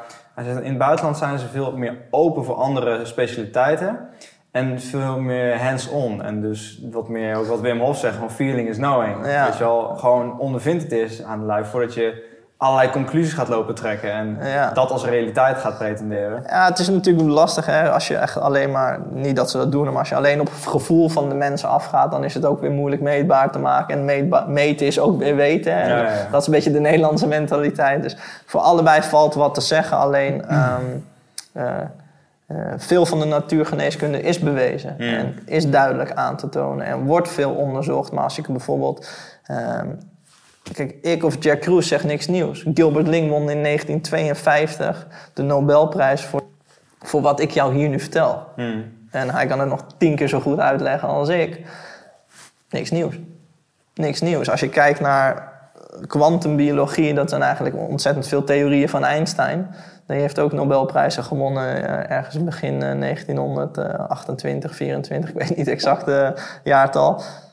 Ja, en daar wordt nog steeds niet zoveel mee gedaan. En als je die methodes wel gebruikt, dan ben je een kwakzalver of dan is het onzin of dan heb je geen wetenschap. Je reikt de wetenschap aan. Hmm. En dan zijn mensen ook zo getraind om in hun comfortzone te denken en om binnen die baan te denken dat ze vaak ook niet de moeite nemen om het te lezen. Dus eh, het is wel. eh, ja, het is een eh, discutabel puntje. Maar heb jij, heb jij met verzekeraars dan, heb je bijvoorbeeld een favoriete verzekeraar? Is er in jouw ogen een verzekeraar die geen eh, winstoogmerk heeft, maar echt geeft om gezondheid? Want het blijft natuurlijk wel een commercieel eh, Ja.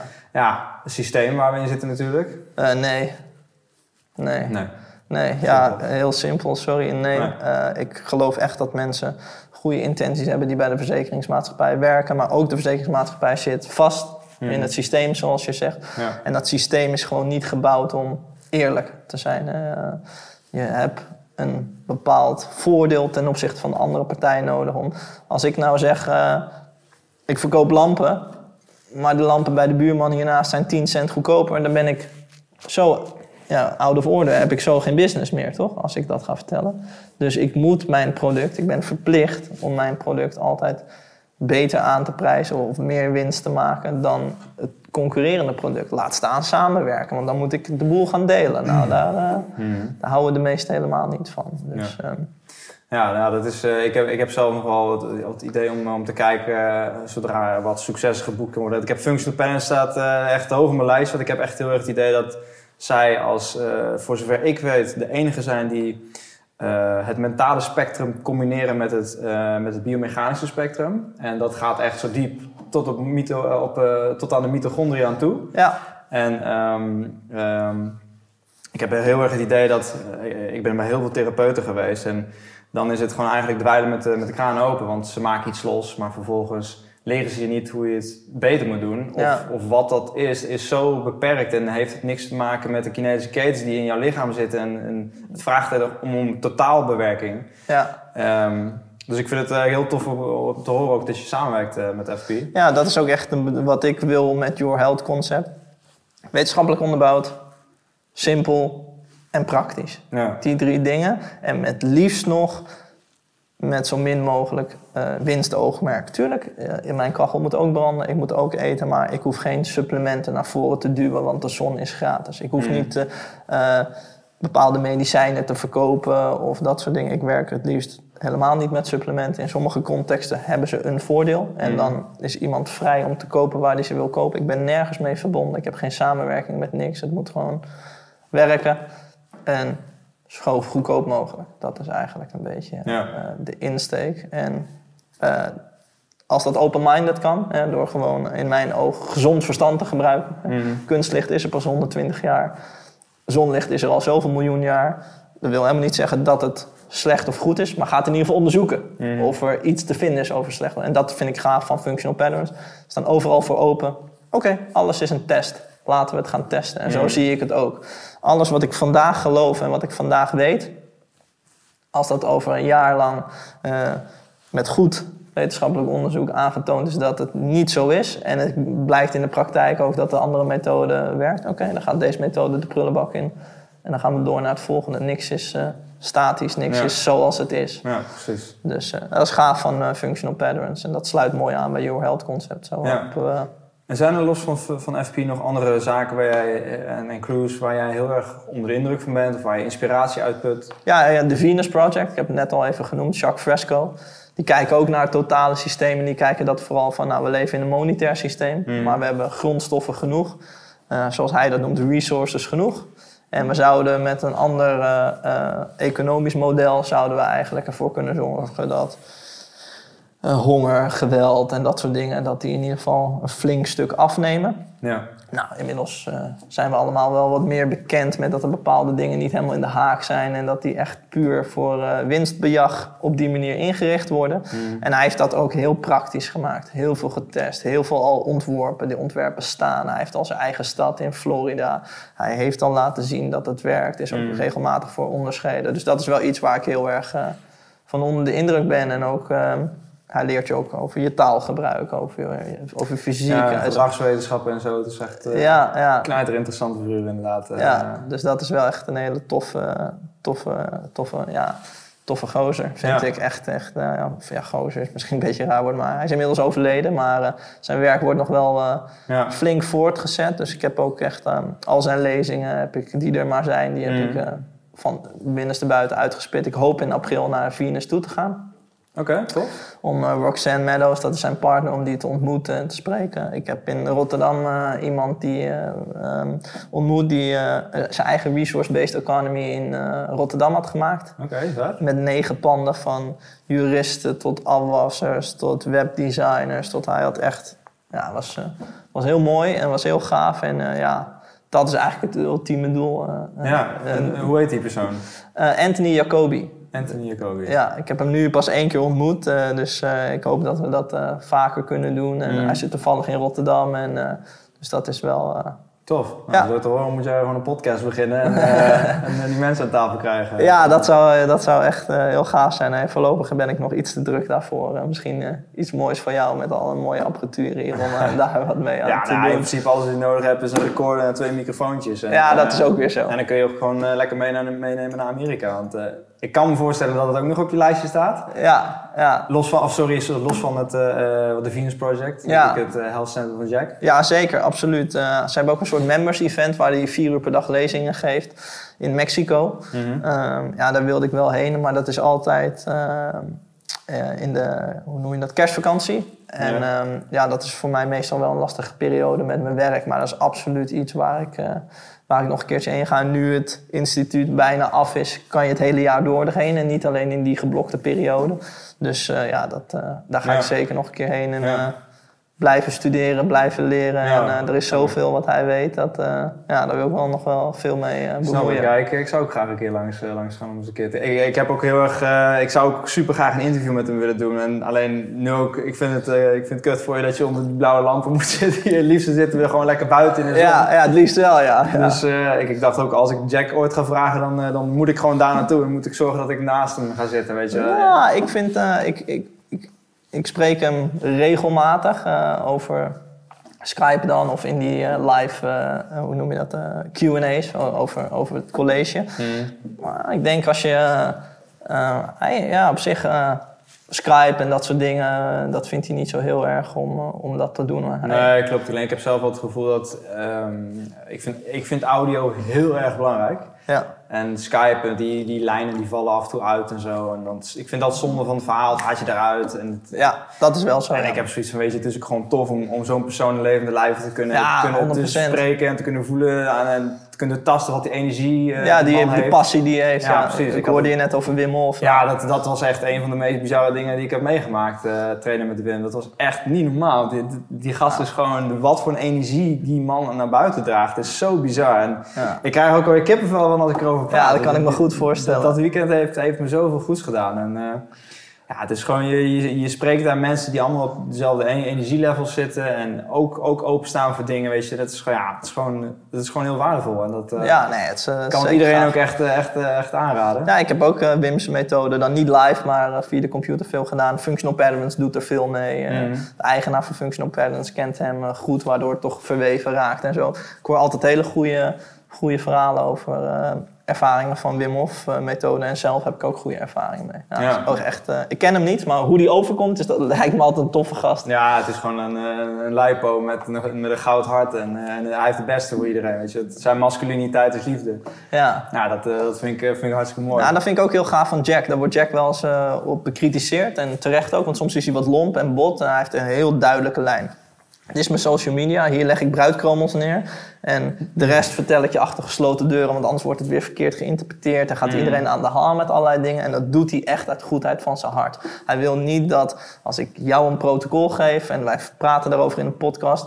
Dat jouw broer dat ook gaat doen. Terwijl de context van je broer anders is. anders is. Dus dan zegt hij nee, niet doen. Weet Mhm. je wel, dan probeert hij streng. En dan zegt iedereen, ja, wat een eikel, wat een klootzak. Maar zo, zo ken ik hem helemaal niet. En ik ken hem niet super goed, maar je hoort hem toch elke maand. Je spreekt hem elke maand. En dan merk je gewoon echt hoeveel passie en liefde hij heeft voor gezondheid. En dat hij het echt doet, niet om artsen de schuld te geven of dit of dat of iemand. Nee, daar ligt het helemaal niet aan. Het is Nee. gewoon, iemand mist wat informatie. Hij heeft die informatie toevallig gelezen en nu wil hij dat overdragen. Meer, Ja. meer is het niet. Ja. Dus dat is wel eh, gaaf. En dat merk je ook wel bij Naudi van Functional Patterns. Vind ik ook wel, die ken ik ook niet echt goed of zo. Een paar keer wat meegesproken, maar die lijkt ook wel echt zijn hart op de goede plek te hebben. En Mm. echt mensen te Ja, willen ik geloof helpen. ook wel dat, eh dat, eh, dat nou die ook... Hij heeft ook één keer volgens mij openlijk gezegd van... Ja, weet je, als stel er komt iets nieuws zometeen wat functional patterns van de kaart afveegt. Ik vind het prima, dan verzin ik wel iets anders weer om dan... Ah, hij, heeft zelfs, hij, heeft zelfs, hij heeft zelfs een keer letterlijk gezegd, dat was ook in een eh, podcast met Adam Lowry, Ja, Eh, de heeft- Cognitive Rampage. Cognitive Rampage. Hij heeft die zelfs letterlijk gezegd van, als er morgen een groep komt of een onderzoek of wat dan ook, en eh, die kan aantonen dat het betere dingen doet dan FP, Ja, sluit ik achteraan aan de rij aan, leer ik het helemaal opnieuw en dan ben ik gewoon eh, daar, eh, ja, zeg maar, een aanhanger van of iemand die dat uitvoert. Dus ja, dat is gaaf van die mensen. Gewoon. Ja. Niks is waarheid. Dat hebben ze, hij is ook fresco georiënteerd, Venus ja, Project. En dat ben ik zelf ook. Wat ik nu weet, dat kan over twee jaar complete onzin zijn door bewijs. Dan gaan we gewoon door. Dan, Ja. En om eventjes eh, wat, wat meer naar de hands-on, eh, eh, naar de hands-on ge- onderwerp eh, toe te treden. Ik heb zelf natuurlijk, ik ben ontzettend geïnteresseerd in wat je doet en wat je, wat je kan. Ehm, is er een mogelijkheid om, om, om een test te doen met mij? Dat je eigenlijk, ja, ook al heb ik natuurlijk mijn eigen context. Ja, Ik zou echt super graag gewoon ja, een protocol willen overnemen en kunnen laten zien aan mensen van zo, zo kan het eruit zien. Dit zijn resultaten die je ermee kan behalen. Tuurlijk. Ehm, want ik, eh, ja, ik, ik, eh, als het kan, dan zou ik gewoon lekker de hele dag naakt rondrennen. Ja. Nou, nou gaat, dan wordt het niet door iedereen geapprecieerd in, eh, in deze samenleving. Nee, nee, dat snap ik, ja. Nee, zeker. Wat we, wat we kunnen doen is dat we ehm, aan de hand van bloedtesten gewoon zeggen van dit is Matthijs' beginpunt. Daar moet wel een beetje context bij geleverd worden. Bijvoorbeeld, hoe slaap je? Wat doe je? Wat is je dag? En zo. Dat je dat ook deelt met de mensen. Dat de mensen een volledig beeld krijgen van oké, dit zeggen de bloedwaardes. Maar zo leeft hij. Dus in principe krijg je een, stel een, een, een, videodagboekje waarin ik bijhoud van nou, zo ziet mijn dag eruit. Eh. Dit eet ik. eh, Ja. Zoveel beweeg ik, zoveel zit ik, zoveel bevind ik me onder blauw licht en Ja. een andere vorm van synthetisch licht. Ja. Ja, daar een beetje eh, gewoon een klein logboekje van. gewoon gemiddeld genomen. Hoeft echt niet tot op de minuut precies. Dat is niet nodig. En ehm, dan schrijf ik een protocol voor je. Dat moet ik een beetje kijken van hoe lang, wat er uit jouw context komt. Of je dat zes of acht weken gaat doen. Een van de twee. En daar kan je de mensen gewoon eh, in meenemen. Als je de mensen maar op het hart drukt. Dat ze het niet één op één kunnen kopiëren. Want Ja. ik wil mensen niet zieker maken. Ik wil mensen beter maken. Dat Mhm. is echt heel belangrijk. Eh, en dan doen we daarna nog een keertje eh, bloedtesten.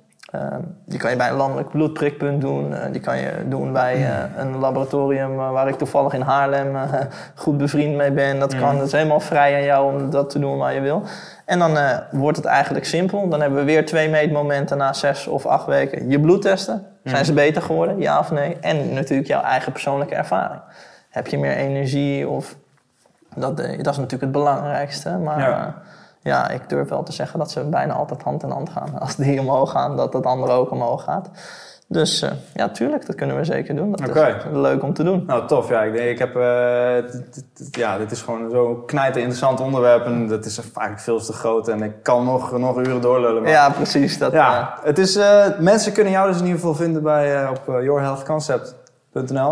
eh, ja, de website is helaas nog niet helemaal af, maar de Instagram is wel eh, helemaal goed. En Ja. e-mailen naar info.yourhealthconcept.nl kan ook. En ik hoop voor het einde van het jaar de website live te hebben. Ja, oké. En anders komen ze dus mensen via, via in aanraking meer als eh, functional parents in Rotterdam. eh, Ja, als ze daar op bezoek zijn, dan wordt het eigenlijk altijd wel gemeld. En de Instagram is wel, daar krijg ik nu het meeste. Ja, en via via natuurlijk. Hè. Als ik een cliënt behandeld heb, die vertelt het door en zo, mm. gaat het rond. Maar ja, de website eh, is hopelijk snel af. Dus Ja, dan kunnen ze oké. daar ook heen. En voor een afsluiten, zou jij nog een, een, een, een, heb je nog een handjevol tips voor mensen die dit voor de eerste keer horen en wat zouden die mensen kunnen doen? Tuurlijk, ja, nou het allerbelangrijkste, of één van de belangrijkste dingen, is het ochtendlicht. Zorg ervoor dat je dat ochtendlicht te pakken krijgt. En dan hoor ik een paar mensen al denken van ja, maar ik moet op mijn werk zijn om 9 uur of eh, sommigen om 7 uur nog Mhm. eerder. Dat begrijp ik. Loop maar gewoon even naar buiten. Loop gewoon eventjes naar buiten. Op je blote voeten? Ja, het liefst op de blote voeten en dan op het grasveld. eh, maar ook als je dat niet kan of als je, eh, ja, of dat niet wenselijk is. 10 tot 15 minuten gewoon zonlicht op je ogen. Doe dat ook in, in, eh, in, de middagpauze, in de lunchbreak. Probeer zoveel mogelijk buiten te zijn. Ook al is het bewolkt, ook al regent het, ook al sneeuwt het. Er komt altijd genoeg infrarood licht door om het systeem draaiende te houden. En dat je sommige dingen van UV-licht niet krijgt. Dat komt in de zomer wel weer. Mhm. Zorg ervoor dat je veel vis eet. En dan het liefst schaal- en schelpdieren. Denk aan oesters, garnalen, mosselen. Ehm, ja, zorg ervoor dat je eh, zoveel mogelijk schone producten eet. Dus eh, zoveel mogelijk biologisch. Is Mhm. ook niet perfect en er zijn ook nog dingen mis mee. Maar is wel echt een stuk beter dan eh, kweekvis die Ja. granen gevoerd krijgen en dat soort dingen. Datzelfde geldt voor groenten en fruit. Proberen biologisch te krijgen. Want de co-mineralen zijn gewoon meer aanwezig in biologisch voedsel dan in ander voedsel. Ehm, probeer seizoensgebonden te eten. Een banaan vind je niet in Nederland aan een boom in december. Zo simpel is het. Mhm. Dus probeer hem ook niet te eten. Ondanks dat hij wel in je supermarkt ligt. En dat heeft weer te maken met de zonlichtfrequenties die worden opgenomen van het fruit zelf? Ja, in principe alles eh, eh, is afhankelijk van fotosynthese. Wij zijn van, afhankelijk van fotosynthese. Planten zijn dat. Eh, een banaan groeit alleen in een lange lichtcycli, zoals we weten. Mhm. En die lange lichtcycli is er niet. Dus die banaan bevat een hoeveelheid koolhydraten en een hoeveelheid ehm, eh, waterstof die op een bepaalde manier eh, beïnvloed is door de zon. En als jij dat signaal geeft. eh, Raakt de circadian rhythm eigenlijk van... ja, want eh, de meeste vitamine D-receptoren eh, sorry, eh, ja, naast, na de huid hebben we in de maag. Mhm. Dus eh, ook daar, voedsel is eigenlijk licht wat je afbreekt. Ja. En die lichtfrequenties, die, die regelen alles in de cellen. Mhm. Daarom zal je me ook zelden over eiwitten, vetten en koolhydraten horen, maar over elektronen, protonen en fotonen. Mhm. Want dat is wat er op het mitochondriën gebeurt. Dat is waar ik fundamenteel anders denk dan de meeste orthomoleculaire consulenten die denken aan eiwitten, vetten en Ja. koolhydraten. Maar het heet het elektronentransport en niet het eiwit of het koolhydraattransport. Mhm. Dus eh, dat is een hele belangrijke. Vis eten. Eh, vis waar veel DHA in zit zijn dus schaal- en schelpdieren. De omega-3 vetzuren. Ja, probeer jezelf bloot te stellen aan de kou. Dus af en toe koude douchen in je nek of op je hoofd. Eh, nou, de Wim Hof methode doet ook veel met kou, maar gewoon Mhm. simpelweg buiten zijn. Dus niet altijd sjaal, jas, dat soort eh, zaken. Niet alleen vanwege het licht, maar kou speelt ook een hele belangrijke rol in je circadiaans ritme. Mhm. Kan je je voorstellen, vroeger sliepen we in een grot. En ja, we werden niet wakker van het licht. Misschien ook wel een beetje, maar vooral omdat de temperatuur weer ging stijgen. En daardoor Mhm. kwamen we uit onze winterslaap. Eh, we koppelen ons los van de aarde, zowel met de voeten, altijd rubberen schoenen. We leven altijd in 16 tot 20 graden in de airco. Ja. Naar buiten, naar buiten, naar buiten, naar buiten, naar buiten. De natuur is een, eh, een goede heler. Dus, Mhm. eh, je bent gemaakt om in die natuur te leven. Ja. En niet gemaakt om in een kunstmatige. eh, we zijn eigenlijk, eh, Jack Cruz noemt ons altijd zoo animals. We zijn eigenlijk gewoon dieren in een dierentuin. Mhm. We leven niet meer in de vrije natuur. Ja, we zijn eigenlijk de enige zoogdieren die kleren aantrekken nadat we geboren worden. Ja, we zijn de enige zoogdieren die slim genoeg zijn om kunstlicht te maken en dom genoeg zijn om eronder te leven. Ja, ja ik heb Dus, het gelezen. Ja, dus dat vind ik altijd een hele leuke uitspraak van, eh, van hem. Dus eh, nee, zeker een grote inspirator als het gaat op, eh, om het gebied van gezondheid. Mhm. Dus zoveel mogelijk naar buiten. Even kijken, om ze op te sommen. Dus eh, de zonopkomst pakken in de eerste eh, uren dat het licht opkomt. Ja. Eh, dan kijk je dus net niet in de zon, maar je kijkt Ja. van de zon af. Vanaf het moment dat hij opkomt tot twee uur later is prima. Oké. Ehm, eh, even kijken, nou, dan sta je idealiter met je blote voeten op gras. Ja. Ehm, even kijken dan nummer twee. Even kijken, schelpdieren. Ja, zoveel mogelijk vis eten. Liefst eh, niet gekweekte vis. Mhm. Schaal- en schelpdieren om de DHA. DHA zorgt eigenlijk voor dat je het licht kan absorberen wat er is. Seizoensgroenten. Ja, Eh, en seizoens- lokale, lokale groenten graag, dan... eh, ja, seizoensgebonden lokale producten eten. Die matchen met het circadiaans ritme wat er op dit moment aan de gang is. mhm. Dan heb je cold exposure. Dus gewoon zorgen dat je wordt blootgesteld aan de kou. In de vorm van een douche, ijsbaden, buiten wandelen, alles is goed. Ja, Zeker. En de, de allerbelangrijkste, de bril. Nou. de bril. Het uitfilteren van het overmatige kunstlicht. Om dat circadiaans ritme op orde te houden. Mhm. Zeker in de avond als de zon onder is, wil je niet een signaal wat zegt: hé, hey, het is dag. Ja, precies. We willen er gewoon voor zorgen dat dat eh, oké blijft. En Mhm. dat is hetzelfde met biologische groenten. Een bril is niet vervangen van de natuur. Een infraroodlamp is niet te vervangen van de natuur, maar het is een stuk beter dan Ja, dat. ja precies. Dus eh, Oké, nou Thomas, dan wil ik je mega, Jij mega hartelijk bedanken voor je, voor je komst en alle kennis die je zojuist met ons hebt gedeeld. ik hoop dat je er wat aan gehad hebt. Ja, ik hoop dat, eh, dat de mensen die hier luisteren er ook iets mee, mee gaan doen. Dat het ze inspireert om eens even verder te kijken. En dan zitten we net aan de tijd. Mooi. Even kijken, dan eh, kunnen we nog een... eh, oh. Ehm, even een fotootje schieten voor, voor de thumbnail. eh, Ja, is goed. Leuk. eh, die je ook voor je eigen social kan gebruiken. Ja, dat is helemaal leuk, ja. Ja, ik, ik, ik heb alweer nog duizend andere vragen mijn hoofd, maar dan, dan, Snap ik. dan zitten we hier de hele dag eh, verder te praten. Nou, dat kunnen we best een keer doen hoor. Ja, ik, ik vind het prima. Ik denk, eh, eh, het is ook wel leuk om, om, om dan te kijken of we gewoon, eh, stel dat je zegt van we gaan vandaag, eh, we gaan granen ontleden. Ehm, ik merk zelf al echt mega dat ik, eh, ik ben nu echt aan het experimenteren met geen granen, wel granen. En Ja. eh, ik, meest mijn ontbijt zijn bijvoorbeeld, nou, ik, ik hou me niet helemaal aan de regels, dus ik eet een avocado met bijvoorbeeld een fuet. Ja. Of, of met eieren en heel veel groenten erin. Ja. Eh, probeer ik gewoon geen koolhydraten te eten. Dan merk ik dat mijn maag gewoon netjes gewoon plat blijft. Nou, ik heb gisteren eh, pizza op. eh, ik was uit eten met mijn ouders voor mijn verjaardag. Nou, dan echt, staat echt zo'n bolse tering. Dat is niet normaal, joh. Ja, een, een, een, eh, een graan zorgt altijd voor een ontstekingsreactie in de borstelrand van de darmwand. En die borstelrand in je darmen, die staat in rechtstreekse verbinding met het immuunsysteem. Je hebt ogen, huid en het derde punt waarmee je in contact staat met de buitenwereld, Hmm. is je darm. Want Ja. dit is van de buitenwereld. Een graan van zichzelf is een pulvrucht. Hmm. Een pulvrucht moet zichzelf beschermen om te overleven met een soort giftig vliesje daaroverheen. Als je dat eet, geef je een ontstekingsreactie. En dan hebben we het nog niet eens over hoe de granen tegenwoordig bewerkt zijn. Mm. Gluten is een onvoltooid eiwit. Ja, ja, ja. En als ik een eiwit 48 uur laat rijzen, zoals ehm de, zuurdesembrood in Zwitserland. Ik weet niet of je Weston Price kent. Is een van de bekendste onderzoekers eh, van de 1900 eh, die over eh, voedsel dat deed. Die mensen aten alleen maar rauwmelkse kaas in sommige gedelen Ja, van oké, daar gaan we een belletje winkelen, ja. van Zwitserland en dat brood. Niks aan de hand. Maar dat brood bij ons, eh, je flikkert om 6 uur bij de Albert Heijn in de bakker en om 9 uur kun je het eten. Dus het is niet natuurlijk. Het is van zichzelf, als het wel natuurlijk is, is, is het giftig. En gewoon het product op zichzelf is moleculair zo gezien dat het altijd een ontstekingsreactie geeft. Ja. Je moet die ontstekingsreactie geven, want dat vertelt je wat over de buitenwereld. Ontstekingsreacties hebben ook een slecht imago. Mhm. Ontstekingsreacties zorgen ervoor dat we overleven. Ja, Dus elke ontstekingsreactie is goed, maar die ontstekingsreactie nu is chronisch op je huid. En die chronische verbinding is eigenlijk een trilling. Dus gewoon een golflengte, een, een elektromagnetisch veld.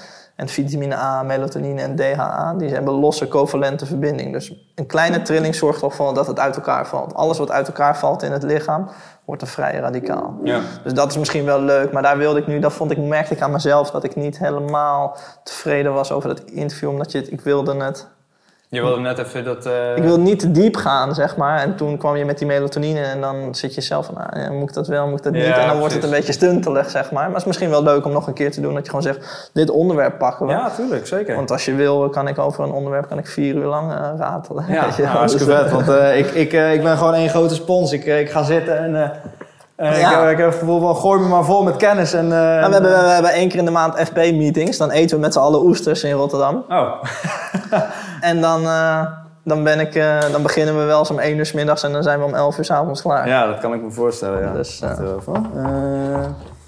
waar zit...